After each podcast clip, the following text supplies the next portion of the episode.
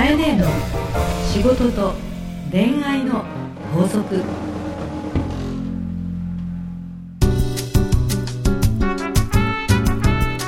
番組ナビゲーターのナグーです。カエネの仕事と恋愛の法則。第52回始まりました。それではカエネ今週もよろしくお願いいたします。よろしくお願いいたします。えー早速ですが、うん。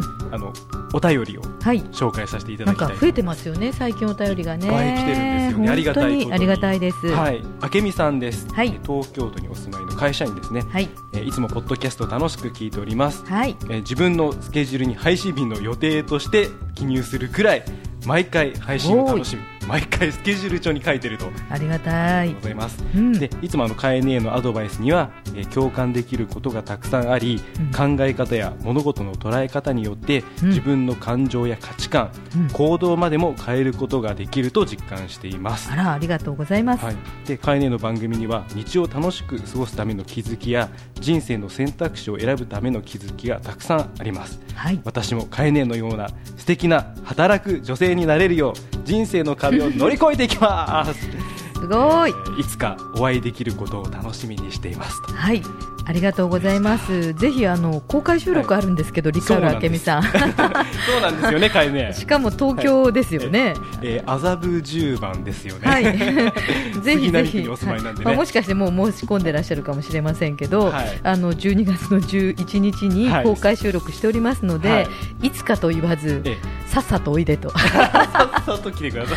あのいつかっていうのはダメです。そうですね。もう、はい。思ったら今決めてください。そうそうそう、はい。ということでお待ちしたいですけど、はい。でもありがたいですね、こうやって意識してくださる、その割に私なんか気軽に答えてるようでちょっと反省、いやいつも反省してますけどやっぱりカエネの言葉ははい、本当に勉強になります。あありがとうございます。はい。はい、えなのであの公開収録のですね、うん。え詳細はエンディングでもはい、お伝えしますので、はい。よろしくお願いいたします。はい、今日もよろしくお願いいたします。お願いいたします。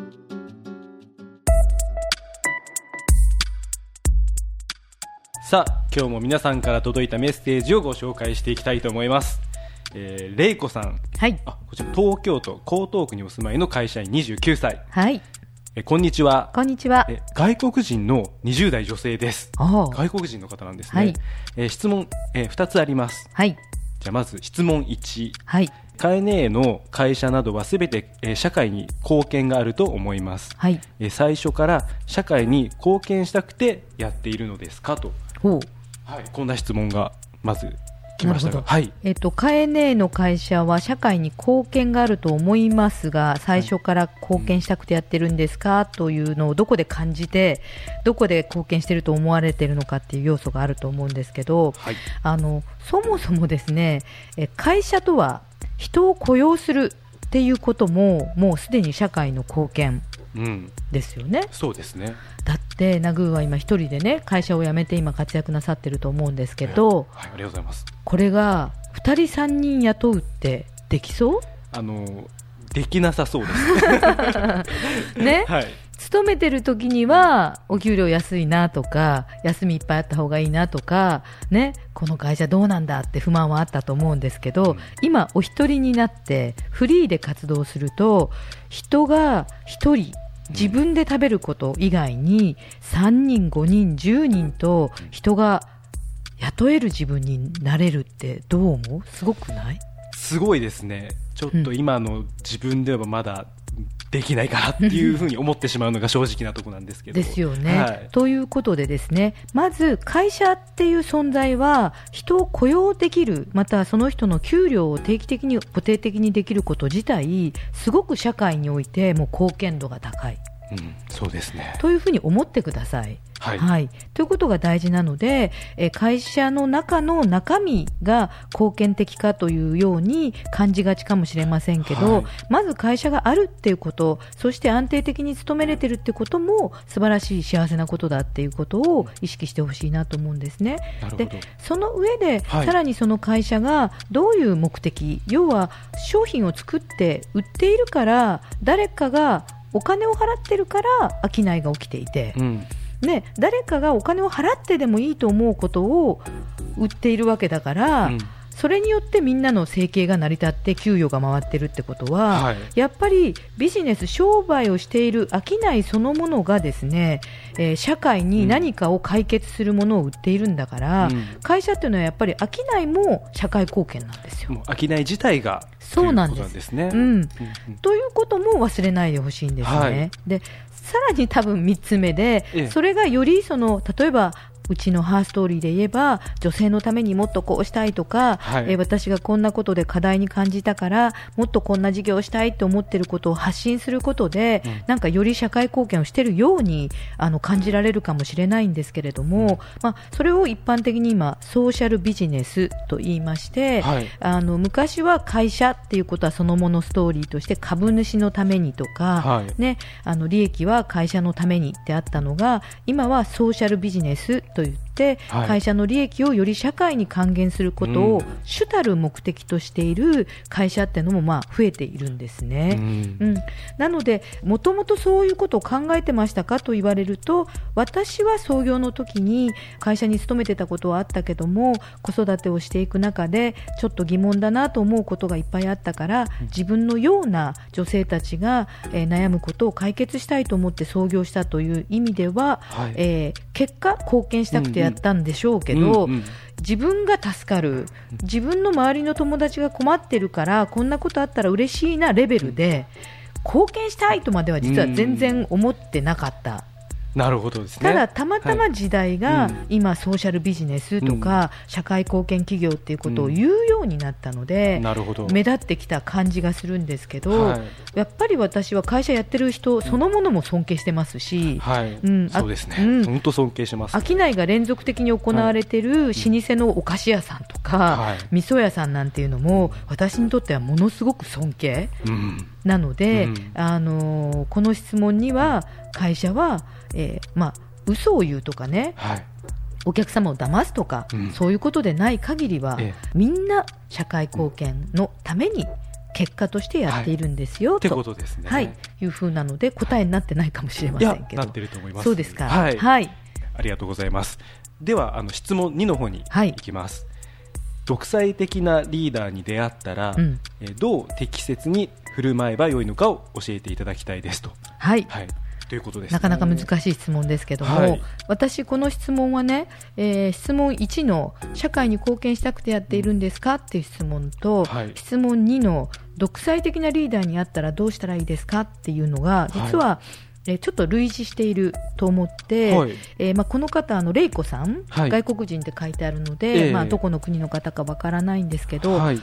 まずねこう、メールの内容のベースに、うん。今、自分の会社はうんあまり良くない。はい。とか、えー独裁的っていう表現をなさっているので、はい今、うちのリーダーは良くないうん。とか、うん。うん、社会に貢献が、うんあのまあ、例えば、カエネの会社に比べると、うん。良くないみたいな根っこのとこはいでちょっと今、ネガティブ感とか、否定感が感じ取れます。はい。でその上でごますりたくないけどお給料下げられたくないんですってあるので、ええ。もう何か褒めることや評価すること自体もごまをするっていう表現になっていらっしゃるけどうん。でもお金はいるからうん。守らなきゃっていうところが見えるんですね。はい。なので、この2つの質問からすると、私はまず根本的なところで、あなたは会社に今勤めていることができていて、うんえーさらにですね、えー独裁的ってあるんですけども、まあ、まずリーダーって独裁的な方の方が圧倒的に多いです。うん。リーダーだから。そうですね。はい、それは独裁的っていうのはとてもその民主的なのか、ね、あの国の社会主義的なのかとか、いろんな考え方がありますけど間違った道に人々を導いてしまうリーダーっていうのはあるかもしれませんけれども、はい。そもそもリーダーというポストの人っていうのは、人を引っ張るね。っていうことなので、ね。そうなんです。そういう意味では、ある程度強いうん。インパクトを持った、えーはい。力がある方々っていうのは多いので、うん。まあ、それを独裁的と取るかどうかっていうのは、うん。多分価値観の軸の問題だと思うんですね。はい。なので、まあ、玲子さんに私がちょっとアドバイスできるかどうかという意味では、はい。本当にあなたが根っこが嫌なら、うん。ね、根っこのこの会社の部分が違うと思えば、うん。お給料を下げられたくないではなくて、ナグーのように、ね、自分でやる。はい。人が決めた道、うん。人が始めた商売のレールに乗っているわけですから、そね。ん。その人のレールの電車が嫌であれば、うん。自分はそれを否定してまで、あの気持ちが良くないまま仕事を続けるんであれば、本当は自分で始めれる勇気はあると、うん。ところが多くの人はできないですよねと。はいナグーも2人、3人、10人って雇えるって言ったらできない、うん。つまりは誰かのレールに乗る、自分はリーダーシップは取れない、うん。けれども、レールに乗ると決めたんであれば、はい。残念ながらですね、うん。自分の道ではないんです、そうですね。つまりチーム員なので、えー自分の決めた道100%ではないんだから、うん。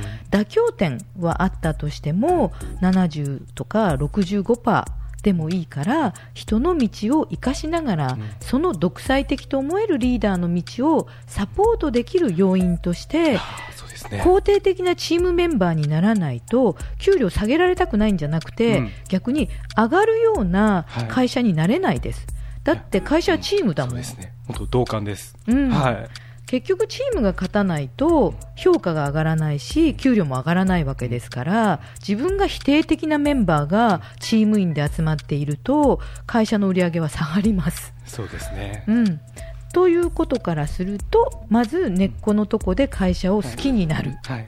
そして肯定的になった気持ちで、うん。独裁的とおっしゃっているリーダーについていくためには何を彼が歩もうとしているかを知り、そうですね。そこをサポートできるメンバーの一員であるということで自分の思うような100%の道を選ぶことは組織員はチーム員であるわけですから、えーちょっと勘違いをしてしまってませんかってこともあります。本当にそうですね、はい。本当そういうふうな考え方を持つだけでも、うん。あの玲子さんにとっての、まあ、社会貢献になると思いますし、うん。会社のためにもなんかエネルギーになると思いますんで、うんもう本当に今日は同感でした。そうですか、はい。はい。まあね、実際どれぐらいの独裁的かは分かりませんけどね、うん。まあ、善悪という判断は大事だと思いますけれども、はい。まあ、少なくとも強いリーダーがいらっしゃる組織って羨ましいので、うん。曖昧なリーダーもいっぱいいますよ。そうですね、曖昧よりかやっぱりある意味こうガンとしたうん。シップを発揮するリーダーの方がうん。いいと思いますね。そうですね、はい。ということでもちろん民主的にみんなの意見を聞くっていうのもやり方はあるんだけども、まあ、まず自分の会社を認めうん。自分の会社のいいところを拾い直して、えー気持ちの整理をされてですね、い、いチーム員として頑張ってほしいなというのが私からの願いです。はい、会うん。ありがとうございます。はい。ちょっと長くなりましてすいません。えありがとうございます。では今週の法則をよろしくお願いいたします。はい、今週の法則はリーダーは道を開ける人。組織員は道を鳴らす人。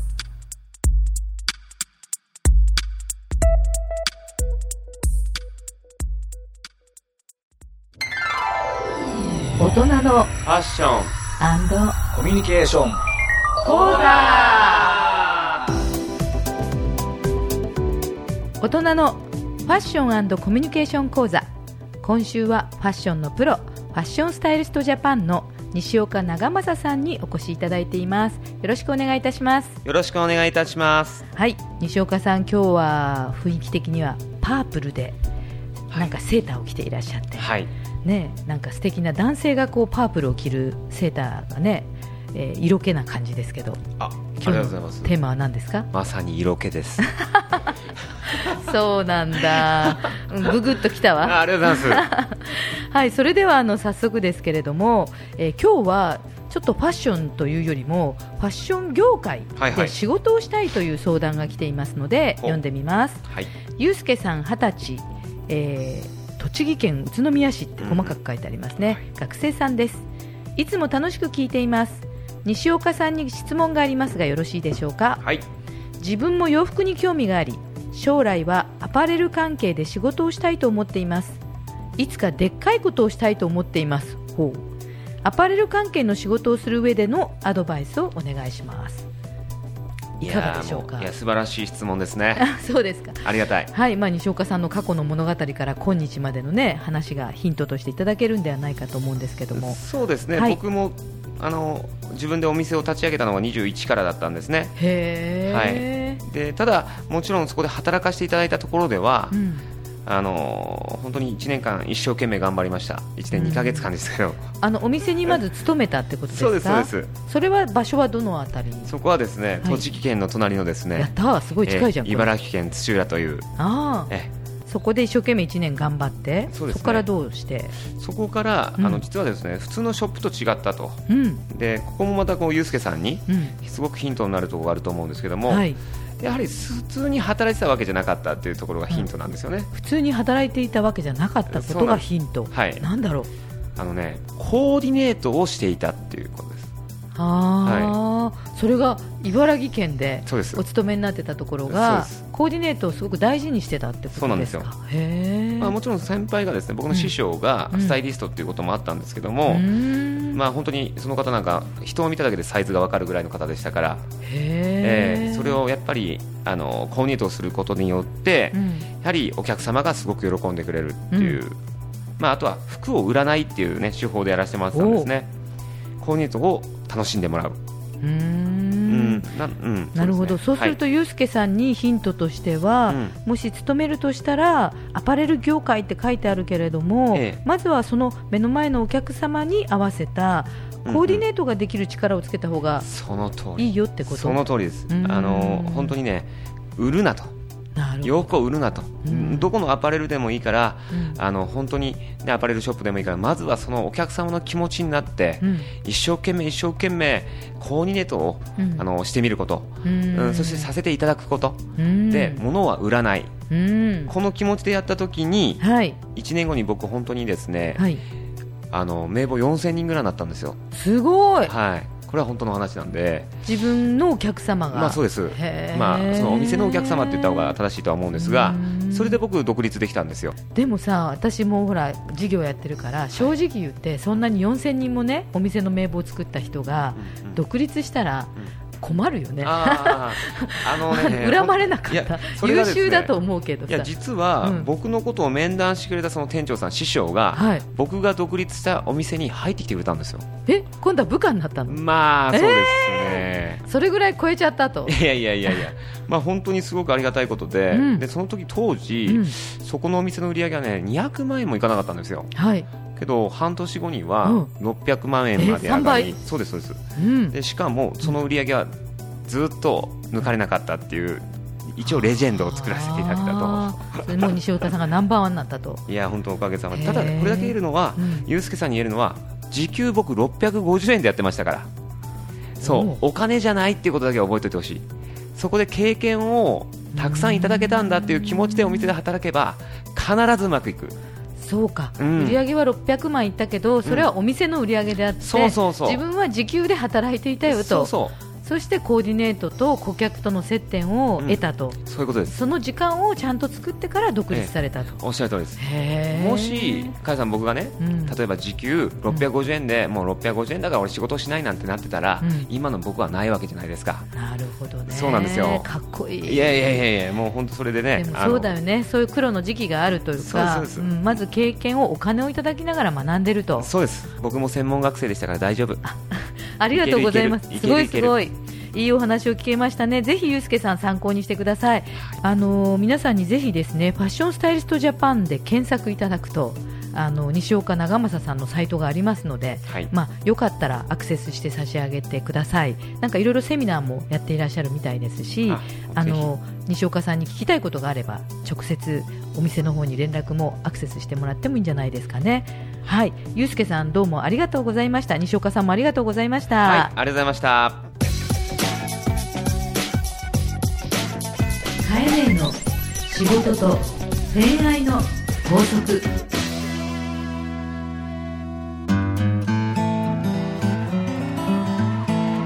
番組からリスナー皆様へのプレゼントです、はい。えー今日は抽選で 3名の方になんだか CD, CD ということなんです。これどういうことですかかいね CD あのですね今日なんですけど。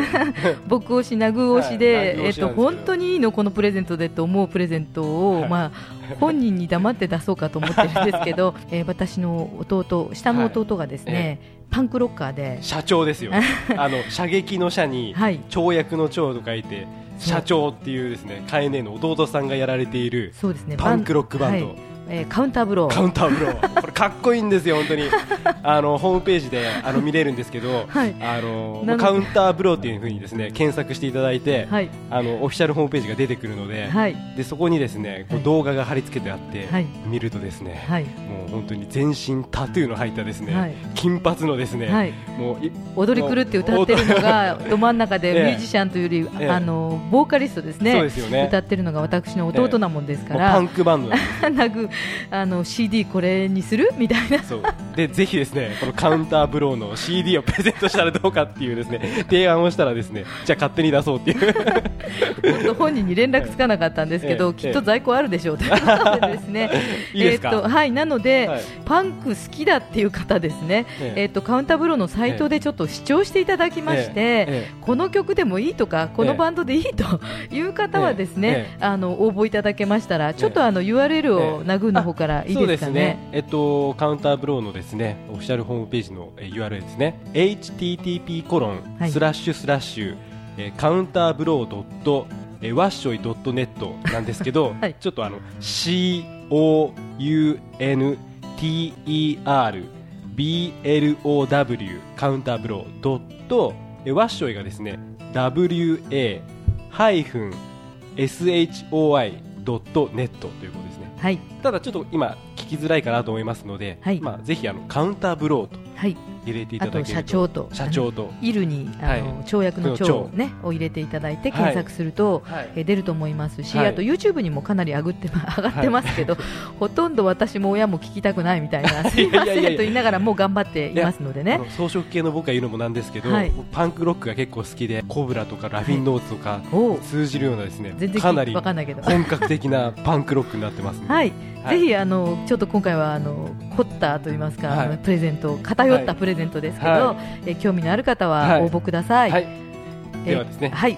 プレゼントをご希望の方はえーハーストーリーのオフィシャルホームページにある番組専用のバナーからアクセスし、はい。えーカウンターブローの CD が欲しいと書いて お送りください、はい。URL は herstory.co.jp です。はい、えーうちの社長の、はい。弟社長はのい。サインも頼んでみようかと思います。社長よろしくお願いします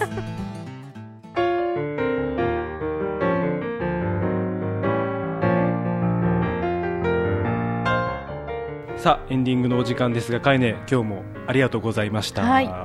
いかがでしたか今日は？そうですね、ええ。ちょっと難しい質問が来ましたから、語っちゃいましたけれども、はい。まあいろいろ賛否両論あるえ部分かもしれませんけれども、はい。みんなでも悩んでるんだねと思って。え。そうですね。ね、特にチームでやるとかね会社の中で板挟みっていう方もたくさんあると思いますのでね、はい。みんなそれはそれとして前向きにいきましょう、え。まあかえねにですね、はい。ぜひ悩み相談をしたいという人はですね。はい。ぜひあの公開収録パーティーもありますので、はい。そっちにもですね、はい。ぜひ参加していただきたいんですが、はい。えーちょっと強引だったかもしれないですが、うん。また改めてちょっと詳細を伝えさせていただきます。はい。えー12月の11日水曜日ですね、はい。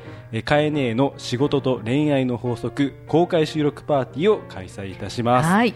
えー場所はオーガニックワインバー南南2号店ということで、えーこちら最寄り駅は麻布十番駅。えーインターネットで調べてみますとですね駅から112メートルと書いてありましたんで 本当すぐですね。はいあのなんなん麻布十番というワードで検索するとあの食べログで場所をチェックすることができますので、はい。えーチェックしてみてください、で、えーお時間が午後6時30分から、えー9時までおよそ2時間30分、はい。えー参加費用はお一人6000円ということで、えー飲み放題食べ放題ということです,、そうですね。これ魅力ですよね。もう食べ放題飲み放題もですけど、ええええまあね、自分で言うのもあれだけど、ええカエネがまず行くのと、この少数の中で、今回は、ええースタイリストの西岡さんと、あそうコミュニケーションコンサルタントの中さんもということで、はい。そういうとね、一般席で考えると十何人ですから、えもうほぼ埋まりかけてんじゃない？ってえいうぐらいですね。で生収録っていうことは、はい彼らにも直接相談できるわけでしょ、そうです。めちゃくちゃ美味しいよね。美味しいですよね。3倍費用取ってもいいんじゃないぐらいにな。あ そうですね。一番外にしましょうかね、普通にあの、ね、ご飯とお酒だけじゃなくみたいなのでね。ぜひぜひ皆さんいらっしゃってですね、えあの握手も写真もですし、はい。質問どんどんしてほしいと思います、え6000円ということでやっておりますので、ぜひあの応募ください。あの勝手に今言ってますけどえもしかして抽選になるかもっていうこともちょっとお伝えしておきましょうね。あそうですねはい、えー参加ご希望の方は、えーハーストーリーのオフィシャルホームページにある番組専用のバナーから、えーお名前連絡先を明記の上お送りください。URL は herstory.co.jp herstory.co.jp です、えー会場の都合もあり、えー定員を超えた場合は、えーお断りさせていただく場合もありますのでご了承ください、はい。ではかえね来週もどうぞよろしくお願いいたします。よろしくお願いいたします。この番組はハーストーリーとファッションスタイリストジャパンの提供でお送りしました。